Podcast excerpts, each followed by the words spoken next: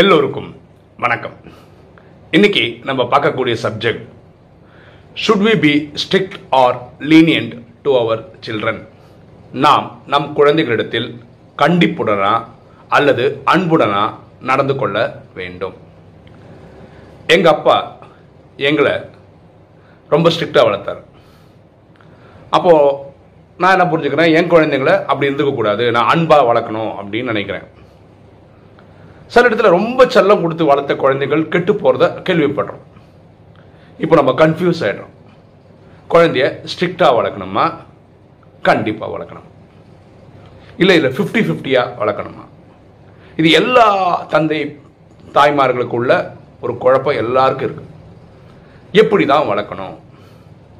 இதை தான் இந்த வீடியோவில் நம்ம டிஸ்கஸ் பண்ண போகிறோம் இப்போது மிருகங்களை எடுத்துக்கோங்களேன். இப்போ நாய் அது குட்டி போடுதுன்னு வச்சுக்கோங்களேன். இல்லை எந்த மிருகமாக இருந்தட்டும். நாய் பிறந்த உடனேயே கொஞ்ச நேரத்துக்குள்ளே அது நடக்கல ஆரம்பிச்சிடும். குட்டி முடியும் அதனால். அதாவது அங்கே அம்மா நாய் இல்லை அப்பா நாய்க்கு பேரண்டிங்னு சொல்லி ஒரு பத்து பர்சன்ட் வேலை இருந்தால் போதும். பாக்கி உடல் அளவில் நாய் குட்டிக்கே எல்லாம் பண்ண முடியும் நைன்டி பர்சன்ட் அதுக்கு தேவையான போஷாக்கு கிடைச்சதுன்னா அது பெருசாக வளர்ந்து அம்மா நாயோ அப்பா நாயோ அப்படி இருக்கோ அந்த மாதிரி அதுக்கால ஆக முடியும். ஆனால் மனித குழந்தைங்களுக்கு அப்படி கிடையாது. நைன்டி பர்சன்ட் பேரண்டிங் தேவைப்படுது. பத்து பர்சன்ட் தான் குழந்தையால தன்னால் பண்ண முடியும். பத்து பர்சன்ட் குழந்தையால பண்ண முடிஞ்சது பிறந்த குழந்தையால அழதான் முடியும். அது தேவை கேட்க தான் முடியும்.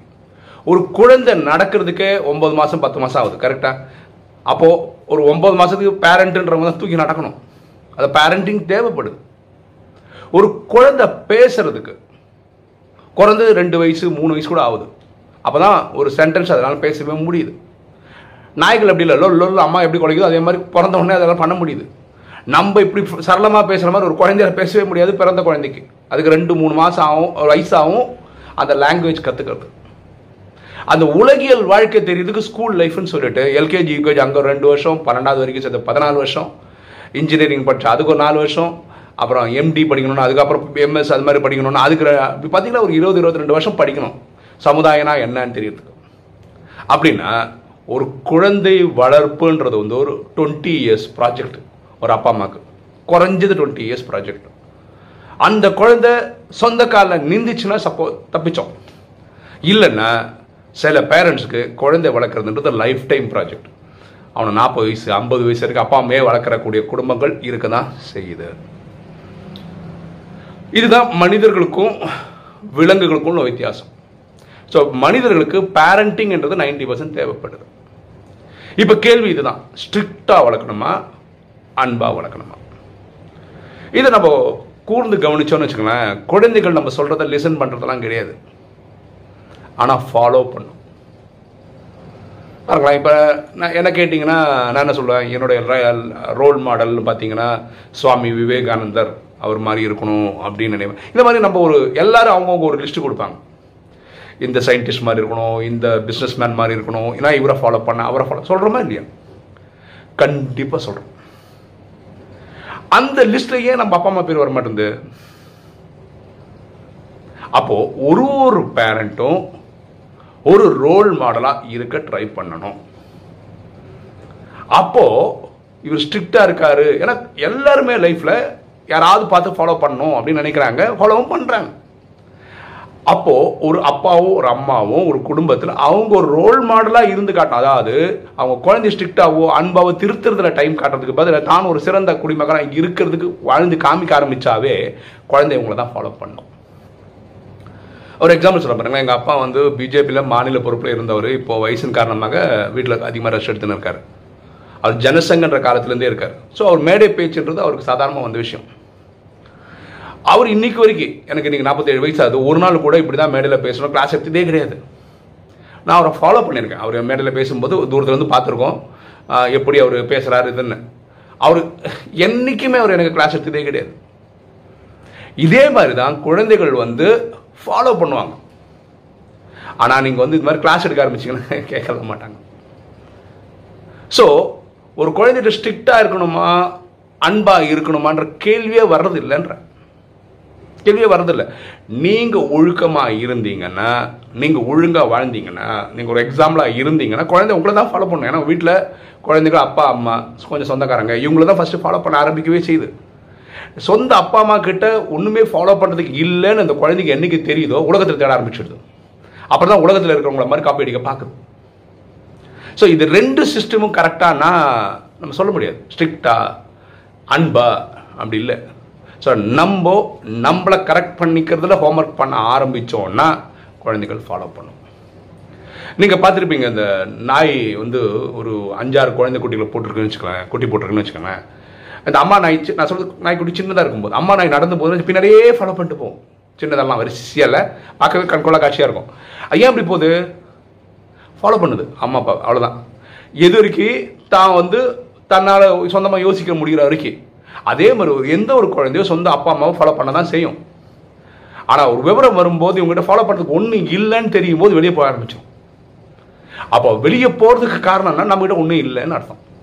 அப்போ நம்ம அதில் ஹோம்ஒர்க் பண்ணி நம்மளை மெச்சப்படுத்தி நல்ல ஒரு குடிமகனாக ஒரு எக்ஸாம்பிளாக வாழ்ந்து காட்டணும்.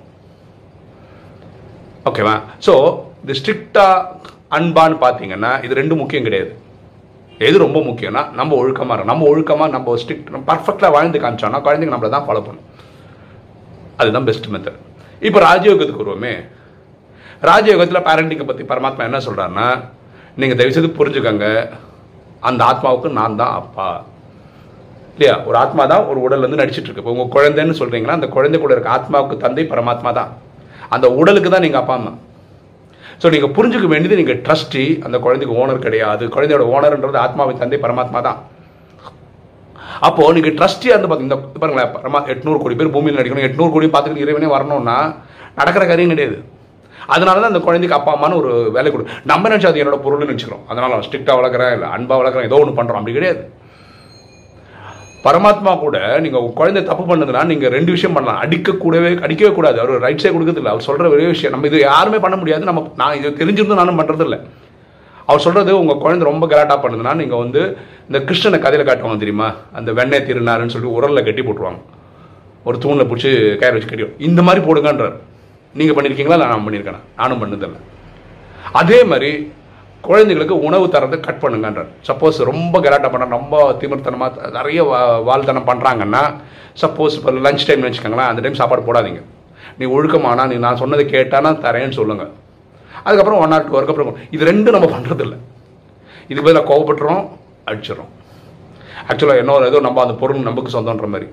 ஆத்மாவின் தந்தை பரமாத்மாவுக்கு தான் அந்த ஆத்மா சொந்தம். நம்ம அந்த உடலுக்கு தான் சொந்தம். அதனால் நம்ம ட்ரஸ்டின்னு புரிஞ்சுக்கணும். நம்ம ஓனர் இல்லைன்னு புரிஞ்சுக்கணும். சரியா? அப்போது ஒரு குழந்தைய ஸ்ட்ரிக்டாக வளர்க்கணுமா? அன்பாக வளர்க்கணுமான்னு கேட்டால் நம்ம ஒரு ரோல் மாடல் மாதிரி இருந்தோம்னா ஆட்டோமேட்டிக்காக குழந்தை நம்மளை தான் ஃபாலோ பண்ணும். அந்த குழந்தையும் நல்லாயிருக்கும் ஏன்னா நம்ம ரோல் மாடலாக வாழ்றதுன்னா நான் நிறைய பேருக்கு எக்ஸாம்பிளாக இருக்கும். ஸோ நம்ம குழந்தையும் அடுத்தவங்களுக்கு எக்ஸாம்பிளாக இருக்கிற மாதிரி வாழ்ந்துடும் சரியா? ஸோ இந்த குழப்பம் நம்ம விட்டு போகணும். ஸ்ட்ரிக்டா கோமா கோமா ஸ்ட்ரிக்டான்றதுக்கு பெஸ்ட் என்னென்னா நம்ம டெய்லி நம்மளை ரிஃபைன் பண்ணிக்கணும். நம்ம எண்ணம் சொல் செயல் மூலமாக யாரையும் காயப்படுத்தாமல் இருக்கிற மாதிரி நம்ம வாழ்ந்து காட்டும் போது நம்ம குழந்தைங்களும் அதே ஃபுட் ஸ்டெப்ஸ் எடுத்து வைக்கும் போது அவங்களும் ஒரு நல்ல எக்ஸாம்பிளாக வாழ்ந்து காட்டுவாங்க. ஓகே இன்னைக்கு வீடியோ உங்களுக்கு பிடிச்சிருக்குன்னு நினைக்கிறேன். பிடிச்சவங்க லைக் பண்ணுங்கள் சப்ஸ்கிரைப் பண்ணுங்கள் ஃப்ரெண்ட்ஸுக்கு சொல்லுங்கள் ஷேர் பண்ணுங்கள் கமெண்ட்ஸ் போடுங்க. தேங்க்யூ